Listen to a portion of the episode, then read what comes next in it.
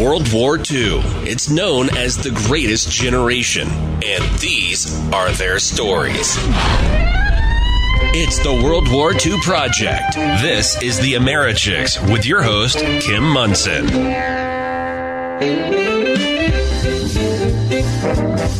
Hey, welcome to the Americhicks World War II Project. I'm Kim Monson, and we have quite a show planned for you today. Be sure and go to my website, Americhicks.com. All of these shows are archived there. You can copy the link, you can share it. And uh, as many of you know, this show precipitated from a trip that I took with a group from the Denver Police Activities League back in 2016, where we accompanied four D Day veterans back to Normandy for the D Day celebrations. We returned back realizing we need to tell these stories, and so have had the great honor to interview a number of World War II veterans. We're starting to add in stories of Korea and Vietnam as well. But thrilled to have in studio with me retired uh, Air Force Major, and that is Hansel Lee. Hansel, welcome. Thank you for being here. Thank you. Uh, you have quite a story. Uh, you went into the service when?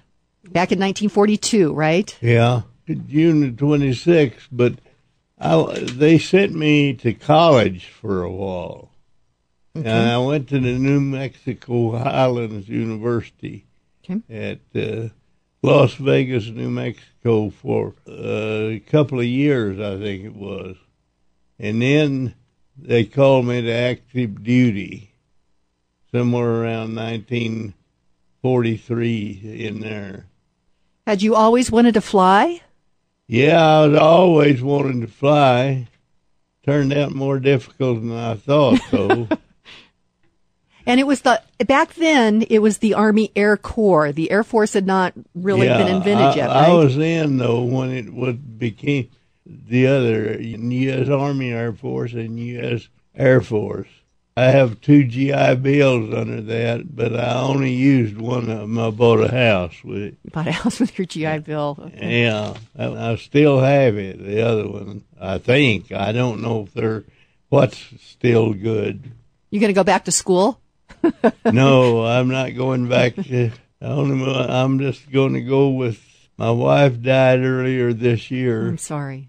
So I'm uh, just with them. Okay. I'm in I'm in bad shape, as you probably saw when I came in. Well, I think uh, you know. First of all, it's great that you're here, and um, it, it's sometimes daunting to to travel to get over here to do this. So it is such an honor to have you in studio, Hansel. I have to tell you, getting to interview you guys is truly changing my life.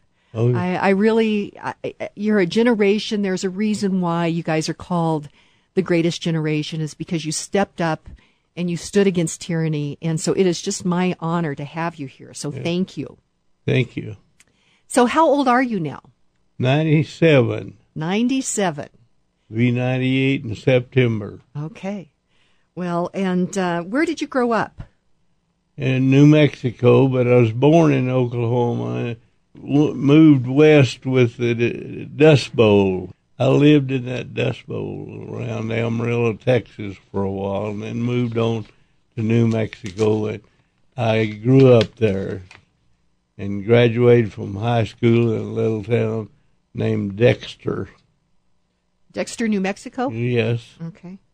What can you tell us about the Dust Bowl, quick like? Is there anything that you remember about the Dust Bowl? It's just really black sometimes. Mm-hmm. And uh, some I don't even know if they're using any of that land. Some of those people that own that said to never grow anything else on it. They uh, sent a farmer, and he figured out a way to get rid of the dust bowl uh-huh. by building uh, two, I think, ditches. Mm-hmm. Uh, water wasn't water, so mm-hmm. I don't know just how he did it, but I was too young to farm or anything. Sure. sure. Well, I grew up in western Kansas, so I remember the stories of the Dust Bowl.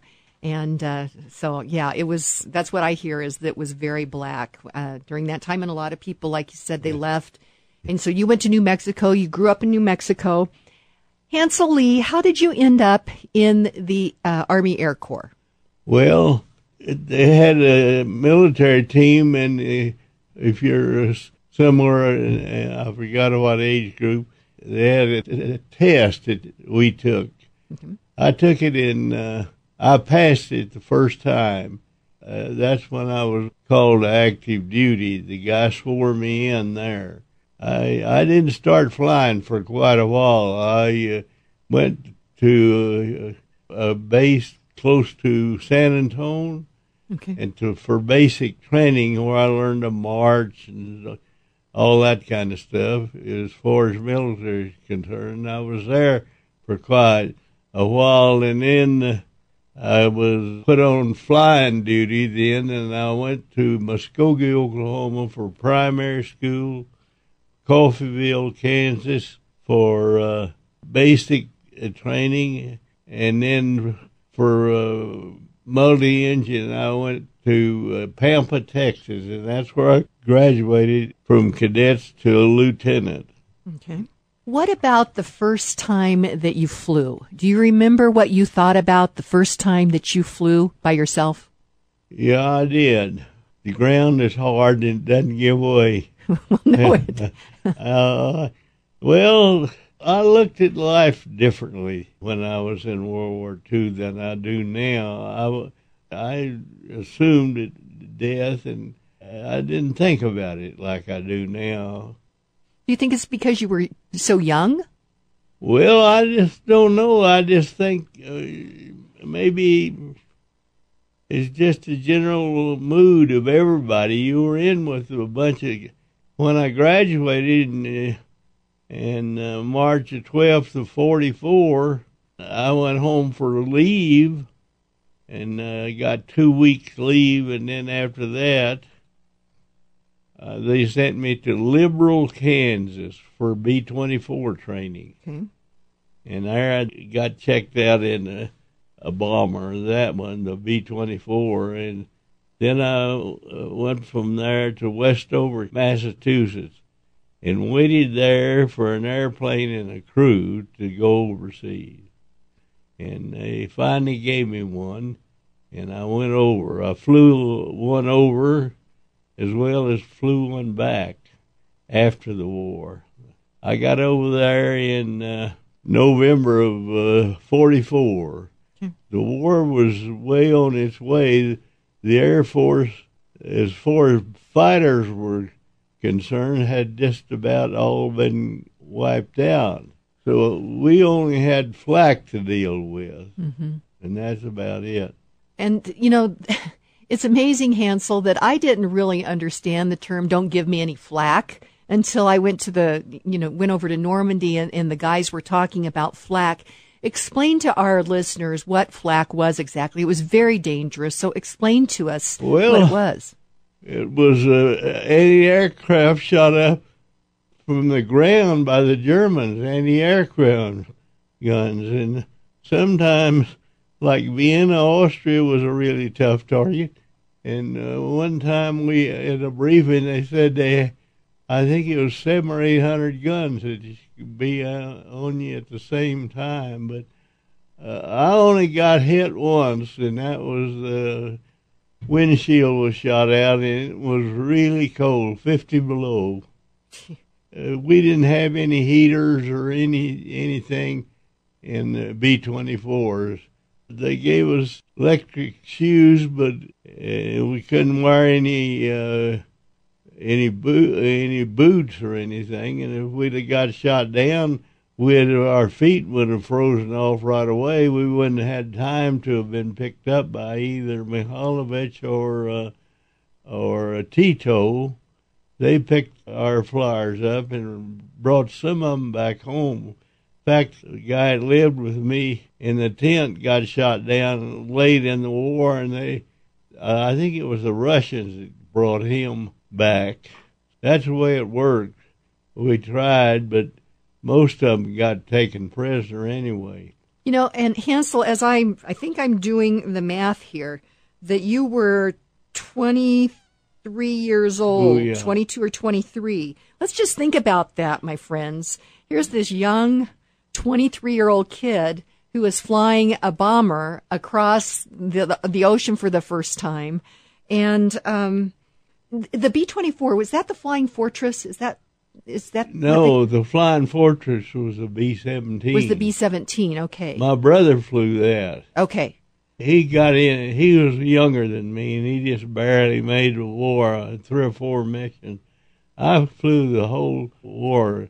After the war, I was on the way to Japan, but I didn't make it. Well, that, that's a good thing. Because uh, they dropped the bomb, the atomic bomb on uh, on Japan. Uh, yeah. Okay. Uh, Hansel Lee, let's stop right there. We're going to go to break. Uh, when we come back, we're going to continue with your story. Hey, before we go to break, I have on the line with me Jim Roos. He is a retired Marine. And Jim, welcome. Well, thank you. Good to be with you. And thanks for letting me chat about our Marine Corps Scholarship Foundation. Well, you've got something uh, coming up very exciting. But first of all, tell us a bit more about the Marine Corps Scholarship Foundation. Uh, the Marine Corps Scholarship Foundation is the oldest uh, of the military uh, scholarship programs. Uh, it was started in 1962, and uh, since 1962, we have issued over tens of thousands of um, awards uh, scholarship awards, totaling over 130 million dollars. Wow. So, and uh, and it's geared towards the children of Marines and those corpsmen who work with Marines. So um, anyone that uh, was, a Marine has, was honorably discharged or a Navy corpsman who worked with Marines, their children are eligible for these scholarships. And the scholarships are substantial we're talking anywhere from thirty thousand to forty thousand dollars guaranteed over um, a four-year period, and it doesn't have to be consecutive four years, but anywhere over um, the life of a person, and it doesn't matter what their age is. We have a Marine whose daughter uh, divorced with two children. Um, and in her 30s went back to college and the Marine Corps scholarship uh, helped her. So we help uh, no matter what age, no matter what gender, um, we help.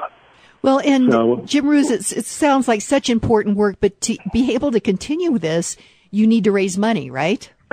Everything, exactly. Everything is uh, done through donations. There are no government funds involved. The Marine Corps itself, while very helpful, does not provide any um, money.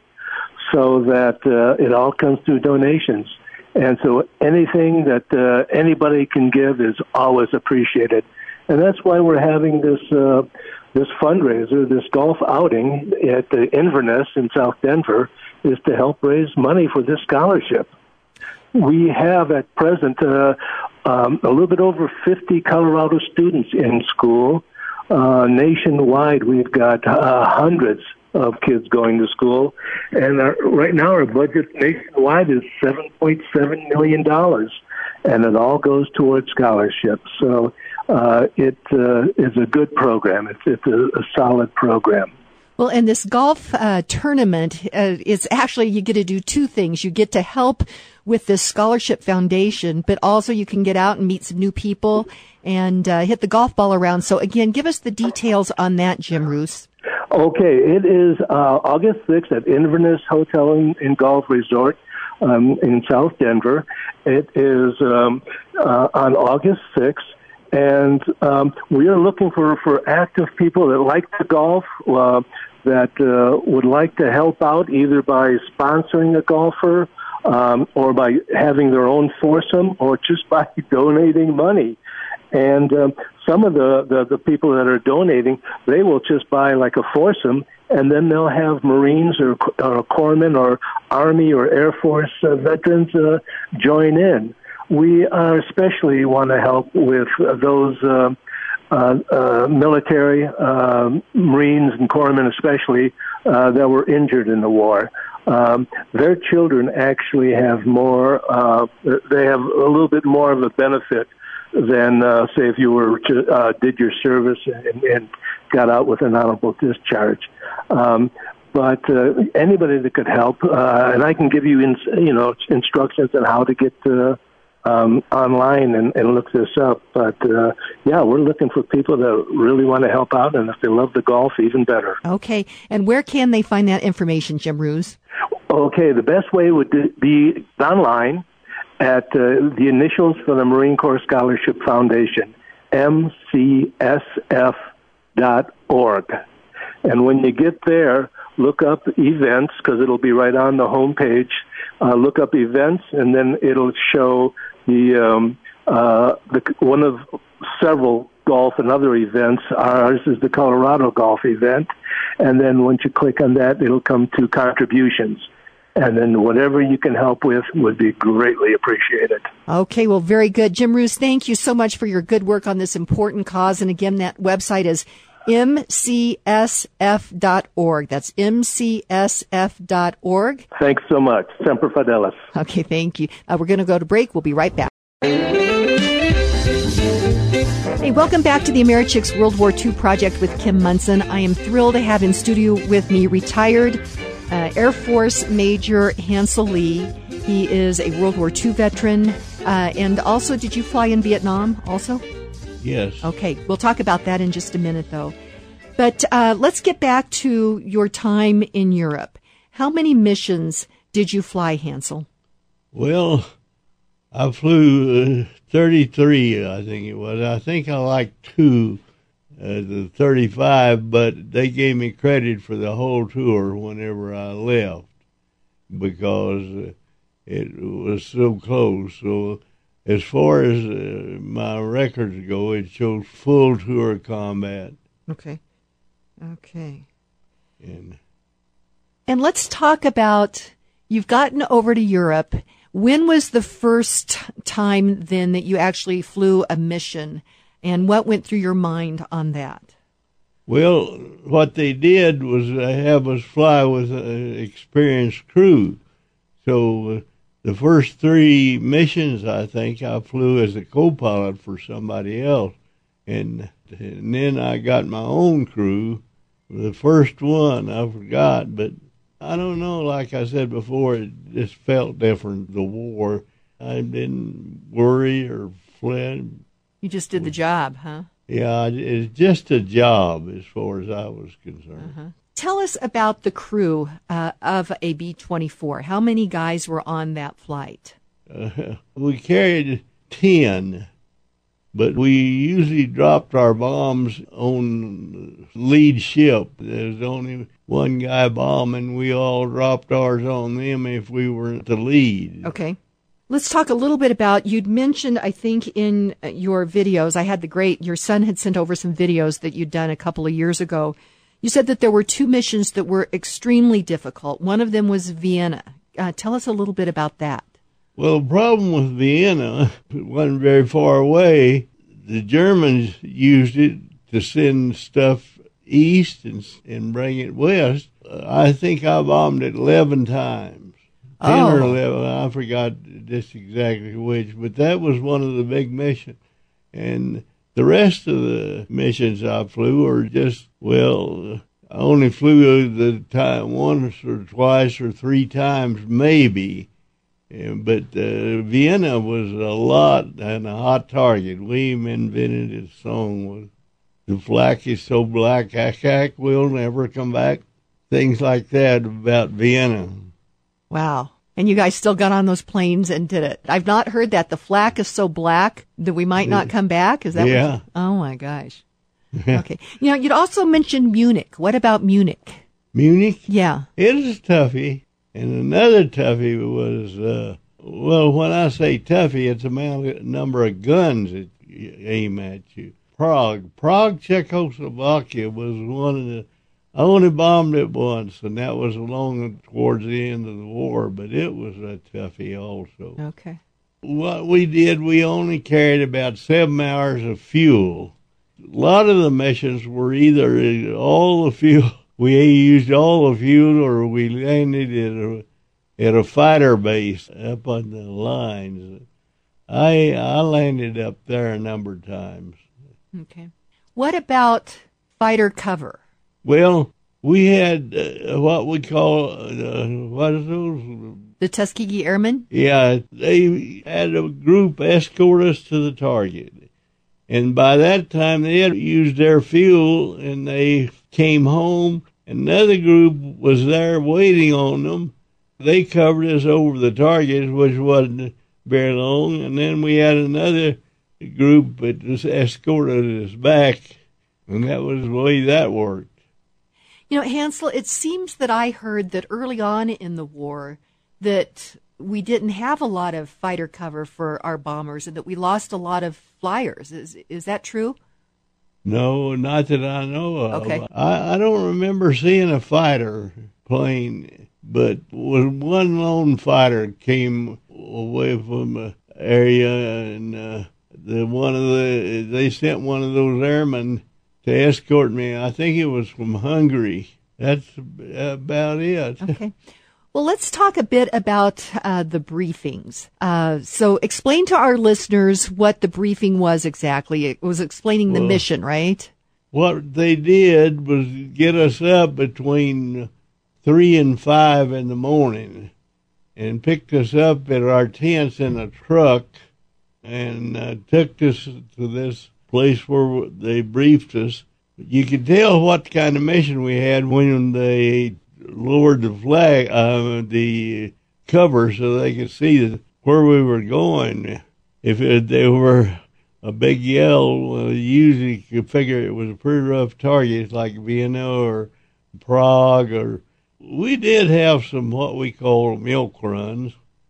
But when we had milk runs, we got a, lot of guys from headquarters coming and running down there to get on the airplane to get credit for a mission. and that way they got their whatever 35 I think it was. It was uh, 30 something. They'd haul us back to the airplanes. We they'd start the engine so you wouldn't burn any extra fuel. And then uh, when the taxi into position to take off, well, that's what we did, the way we did it. When we got, to say, when Vienna would get a howl out of the guys when they showed the target. If they were a long ways away, we always had the navigator look up the uh, fighter pilot bases there so we could land. I, I never did uh, have any trouble finding a, fighter base. So, would they then refuel you and then you would go on back to your base, or how did that work? We'd call them up for landing instructions to tell them about it, or, or either maybe they already done it through headquarters. If we were going, uh, told them at home on the radio that we were going to land short of for fuel. Uh huh. Let's change just a little bit uh, and talk about the living accommodations, the stories that you had told about, you know, how you guys took a shower and how you stayed warm. I thought that was pretty interesting. So tell our listeners about your living accommodations. Well, the shower was out in a field. I wouldn't go out there at night or at all. And in fact, is it was very difficult to get a shower till after the war was over, and then we built them a shower. And then I think they probably tore it down right after we left over there in '44. The fighters hauled uh, drop tanks all over with fuel, and whenever they entered combat, oh, they dropped these fuel tanks, drop tanks, and then, or if they ran out of them, they dropped them. And what we did, we picked up some of them, and I didn't have anything. This all happened before I got there. And they built these tents. They built real substantial, and they built a thing around it, and they put one of those drop tanks after it was cleaned out and everything up on the, the rack there and built water running. They had an interior wash basin, tooth, and, and stuff like that. As far as heating, it was 50 below zero in the flights. I was always cold. I'm, even here, I'm always cold. I grew up in kind of a warm climate. Well, anyway, they put a, one of those drop tanks up on uh, this rack pipe. They had a olive orchard out there, and they're full of fuel, air air fuel. Okay. So they put that in there, and the guy you put pipe down and into a. I had a, about a half of a barrel, and you put that hundred octane fuel in that Oh my gosh. thing, and it really put out the heat. I'm sure. But I enjoyed it. That's how we lived in this tent. There was four of us lived in the tent. Okay. That was it. Okay. Uh, and was there a floor to the tent, or was it just ground? We had some sort of. It was comfortable in was there. comfortable. Okay. We slept in it and all like that. Now, and I think that you said in the, the video that uh, that I watched that you were talking about staying warm, and you said that only one tent got burned down. So, Yeah, I didn't know any of those guys. There's four squadrons in uh, each group, and I was in the 456, 456 bomb group. They called us the Steed's Flying Colts. That, uh, that was the commander, Steed. But anyway, Did you have the same crew throughout the war? no, they took the guy, my navigator, uh, his name was, I, I forgot what his name was, but we played bridge. He taught me how to play bridge, and we played a lot of bridge.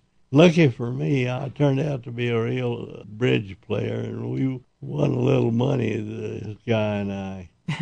but anyway, that's what we did during the, the daytime if we weren't doing something else. Like, we didn't have anything to do until some uh, West Pointers, I think it was, got in there, and they uh, gave us secondary jobs like education and all of that kind of stuff. Okay. Okay. Let's talk a little bit about flak. Uh, you have a memento uh, Yeah. from flak. Tell us about that, Hansel Lee. kind of like the Dust Bowl. Black. The only time I got hit was the windshield was knocked out, and boy, it changed things a lot in there in the uh, cockpit as far as cold was concerned. But we had pretty heavy uh, electric gloves, and electric, and uh, like I said, we made our own shoes by cutting out the shoe part and just leave the electric wires, and then we could put our boots over that. Okay. And if we had got shot down, we would at least had boots, probably keep us there till somebody found us. And didn't you have a couple of pieces of flak as a memento? I've got them. It's a little one, and then the other one was bigger. The uh, crew chief dug them out. They were in impaneled behind me, and if it had come straight, It was, so it was right behind your head then, right? yeah, but Yeah. It, they came this way. Okay. Yeah. So they came at you uh, towards your face, but it missed your face and was Yeah, embedded in yeah well, right no, behind you. they were they were slanted. They hit impaneled right behind me. And here you are at the age of 97. You that, that was close. We lost a lot of airplanes to weather. Weather was really a nemesis. Let's keep that thought right there. We're going to go to break. Before we do that, though, it is baseball season, and Hooters is the spot to be this summer. You can enjoy Hooters beach-worthy seafood items like amazing fish tacos, delicious snow crab legs, and mouth-watering buffalo shrimp. And Hooters has plenty of ice-cold beer options to help you cool down this summer. Additionally, they have this great special, nine items for $9, 11 to 3 p.m. Monday through Friday. You can choose from nine delicious menu items, such as fish and shrimp tacos, salads, cheeseburger, Philly cheesesteak, and of course, their boneless wings. So you can uh, get in and dine in for those specials, or you can have the wings delivered to your home or stop by and pick them up on your way home. So more information, visit HootersColorado.com. That's HootersColorado.com and let them know that you know the Americhicks. We will be right back. We are talking with World War II veteran Hansel Lee. Hey, before we go to break, I have on the line with me Jim Ruse. He is a retired Marine. And Jim, welcome. Well, thank you. Tell us a bit more about the Marine Corps Scholarship Foundation. Uh, the Marine Corps Scholarship Foundation is the oldest uh, of the military uh, scholarship programs. It was started in 1962. Since 1962, we have issued tens of thousands of uh, scholarship awards, totaling over 130 million dollars. Wow! So, and it's geared towards the children of Marines and those corpsmen who work with Marines. So anyone that uh, was a Marine was honorably discharged or a Navy corpsman who worked with Marines, their children are eligible for these scholarships. We're talking anywhere from thirty thousand to forty thousand dollars, and it doesn't matter what their age is. We have a Marine whose daughter uh, in her 30s went back to college, and the Marine Corps scholarship uh, helped her. Jim Roos, it sounds like such important work, but to be able to continue this, you need to raise money, right? Exactly. Everything is uh, done through donations, and so anything that uh, anybody can give is always appreciated. And that's why we're having this golf outing at the Inverness in South Denver is to help raise money for this scholarship. Well, and this golf uh, tournament uh, is actually you get to do two things. You get to help with this scholarship foundation, but also you can get out and meet some new people and uh, hit the golf ball around. So again, give us the details on that, Jim Roos. Okay, it is uh, August 6th at Inverness Hotel and, and Golf Resort in South Denver. It is on August 6th we are looking for, for active people that like to golf, that uh, would like to help out either by sponsoring a golfer or by having their own foursome or just by donating money. Some of the people that are donating, they will just buy like a foursome and then they'll have Marines or corpsmen or Army or Air Force uh, veterans join in. Yeah, we're looking for people that really want to help out, and if they love the golf, even better. Okay, and where can they find that information, Jim Roos? The best way would be online at uh, the initials for the Marine Corps Scholarship Foundation, mcsf.org. And when you get there, look up events because it'll be right on the home page and then it'll show one of several golf and other events. Ours is the Colorado Golf event. And then once you click on that, it'll come to contributions.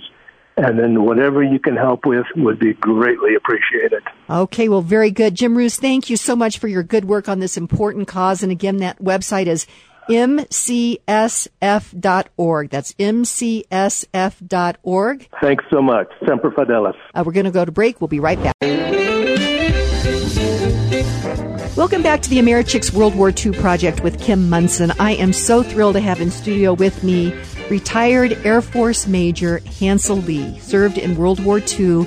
And I have a few more questions for you about that. And then there's some other fascinating things that you did uh, after World War II because you were in the Air Force from 42 to 1970. Is that right? Right. Okay. Later, I flew B 52s but that's a fascinating story. So we'll get to that in just a minute. Tell me about your medals. Well, I only got three, plus all the area medals. Three main ones. They were all uh, distinguished flying cross. We had a routine one after you flew so many minutes, you got one. And then I got one when I retired, but then I don't know how that one in the middle came. I forgot. And uh, you were telling me before we went on air that you got a medal first with your wings, and then you got a star that was put on that. So explain to our listeners about that. We, you had to fly, I think, two thousand hours before you got just a regular star on the the distinguished flying cross. You could get it by doing something outstanding, and I don't remember doing anything outstanding. But you must have. Yeah. And Hansel Lee, when you were flying these missions to Prague and, and to Vienna and Munich, where were you stationed? Italy. In Italy, okay. Yeah. I was, I was stationed there all during the war. Okay. Yeah. Okay. And uh, let's see, we talked about the briefings. You mentioned in your video something about hearing a gospel song on the on the come over the radio. Tell our listeners about that. Well, it was a Sunday morning, and we had bombed something, and I was uh, relaxed flying home, so I decided to tune the radio on uh, BBC, which is a, a different station then than it is now, BBC, British Broadcasting. I turned it on, uh, expecting the news, and what I got was the gospel program. Mm-hmm. And I, they were singing a song named "How Beautiful Heaven Must Be," and that I put that on my songs to be sung when I am buried in the the church that I was going to then. They're no longer in Zix, but I, I still in touch with the pastor. Okay. But that song, How Beautiful Heaven Must Be, it really touched your heart that morning on that. It really touched your heart that Sunday morning, huh? Yeah. Yeah. If any of them would, at that particular time, it just bombed something. I don't know what it was. We were on the way, and of course, we had to cross the Adriatic Sea to get back to the base. Uh-huh. The boot in Italy, that boot there, was a big mark we could see for a long ways. But if we didn't figure we could make it, they had Vis that they uh, bombed, and we had a, I think one of the Texas senators, Bentsen, it crashed there. I was a 456 group. McGovern was in, I think, 455th. There's a lot of bases Okay. right there in Italy. Okay. Okay. Hansel Lee, tell us about the time that you volunteered for a mission. Well, like I said before, at the time, rumors, always rumors in the military, was that we would have to go to Japan right on from Italy if we didn't finish. So I decided, I think I like two or three, Graz, Austria, Okay. and uh, I volunteered to fly that. And of course, as soon as you volunteer, somebody's ready to give you their slot. It was really turned out to be another rough, tough, lot of flak target, and I said, "That's the last time I'll ever volunteer." And I don't remember volunteering for anything since then. Okay. Okay. And so this is getting near the end of the war. They've told you that you, uh, when you finished there, that you would go to Japan. Yeah, I I did uh, after I finished my thirty days at home after the war. Uh, I was on my way to Japan at the time. I was in El Paso, Texas. I was riding the bus to uh, Drew Field in Florida to, to go to Japan, but uh, they dropped the atomic bomb on Hiroshima there, and so the war ended, and I didn't have to go, so I stayed there and then went back to home, got discharged. Okay. Now you got discharged, but then how did you get back in the Air Force then? Well, I got out, and then uh, they recalled me for the other war. For Korea? During the Korean War, I got recalled. Okay. Yeah. What did you fly during the Korean War? I flew a B 50, I think. It was a short lived airplane. I don't know. I got stationed right at home. I lived in uh, Dexter, New Mexico, and, and uh, this was land there. Dexter, I, I was uh, stationed there, and that's what they flew there, B 50s. Okay. It was uh, never did get into combat. Okay. And that was during the Korean War. How about the, did you, uh, the Vietnam War? What did you do during the Vietnam War? I flew what they call spookies. Okay. Somebody uh, spots the military, uh, the Viet Cong, Mm-hmm. So they'd call us up and we'd go fly over it and drop a flare flak and then shoot the Viet Cong around it. Okay. It was all at night, just practically. Okay. Okay. And then during the Cold War, uh, you, uh, did Uh, something very interesting. I was I flew B fifty twos during the Cold War, and uh, the mission alert missions we flew. My wife, she was we were uh, in a, lived in an alert barracks to fly, or we flew. We'd cross the Atlantic going, and then refuel a couple of times, and then circled it twice, and then flew back. And Mediterranean, Mediterranean Sea, and it took about 24 hours. Hansel, I realize I want to go back and ask you a question about World War II because in the video that I watched, you talked about how close you were in formation when you went out on those bombing missions. Could you tell our listeners how close those planes were when you flew in formation in World War II? Well, I like to say I was a pretty good formation flyer. And it took two styles. You know, the pilot flies in the left wing, and if you fly on the right wing in an airplane, it's right there. But if you fly across cockpits, you have to look across do the, the other thing. And I used to say if you could stop it so there wasn't any air blow you off, you could walk out of one cockpit all the way down that wing, step down five or six inches, or up five or six inches, and then walk on into the other wing. But that's how close we could fly. We didn't fly that close though all the time. But you did sometimes. Yeah, well, we we tried to fly over the target. Right. Okay. Yeah, so you you'd be real close. The, the bombs would fall in close. Got it. Got it. Yeah. You know, and I think uh, listeners, I, I just think about this. These are young guys. Think about how close those planes are. They're coming in. They're taking enemy air fire. Yeah. And it's just astonishing as I really start to think about what you did, Hansel Lee, uh, on those particular missions. But I thought it was so interesting how you had said how close that those planes were. And this wasn't like, I mean, I'm always impressed with the, the Blue Angels or, you know, any of those kinds of things when you see an exhibition, but you guys were in the real deal and you were flying that close. Mm-hmm. So, so, okay, now we're going to go back over to when you were doing these alert missions. You, uh, describe to us about the refueling. I find that absolutely fascinating how you guys refueled uh, your B-52s on that um, alert Well, mission. Well, B 52 is close, but they had a long boom down and it hung down this way.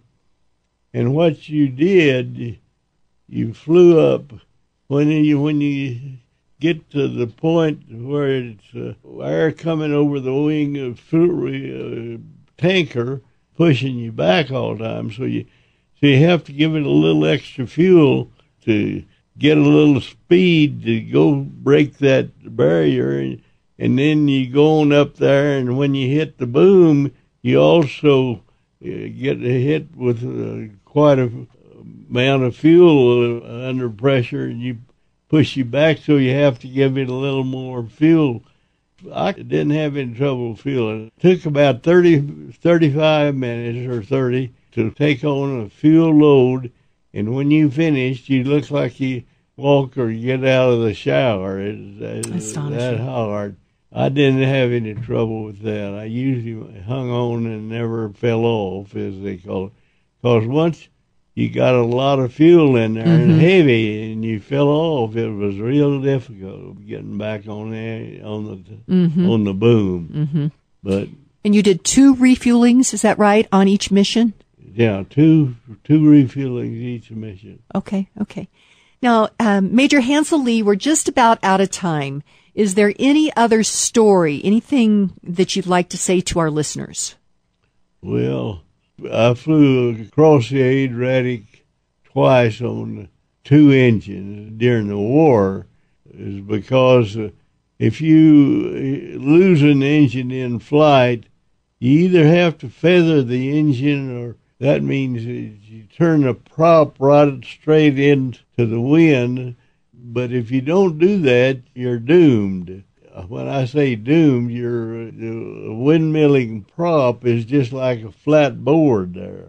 And I'll tell you what, our targets were mostly railroad yards and marshalling yards, big ones. Mm-hmm. And they were usually full Of supplies. of German of German supplies. as the war. And that is one of the ways really to to win a war is the logistics, you know, to be able to uh, cut their supply lines. That's a real important component. Yeah. So what you guys did. So Hansel Lee, um, What do you, what goes through your mind when you see the American flag? Well, I I get kind of broken up and think they mistreated a lot today. Yeah. But And and the other question I wanted to ask you, Hansel Lee, you're you're 97, you're going to be 98 in September. A World War II veteran, Korea, Vietnam. What would you say to the young people in America today?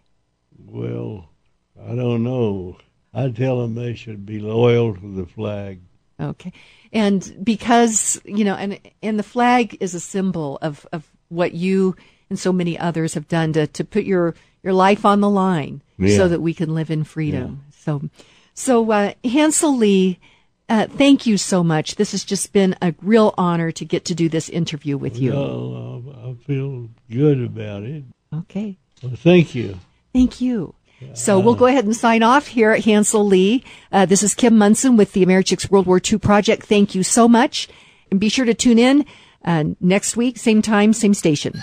Join us next time for the World War II Project and your host, the Americhick, Kim Monson. Until then, keep saluting the greatest generation.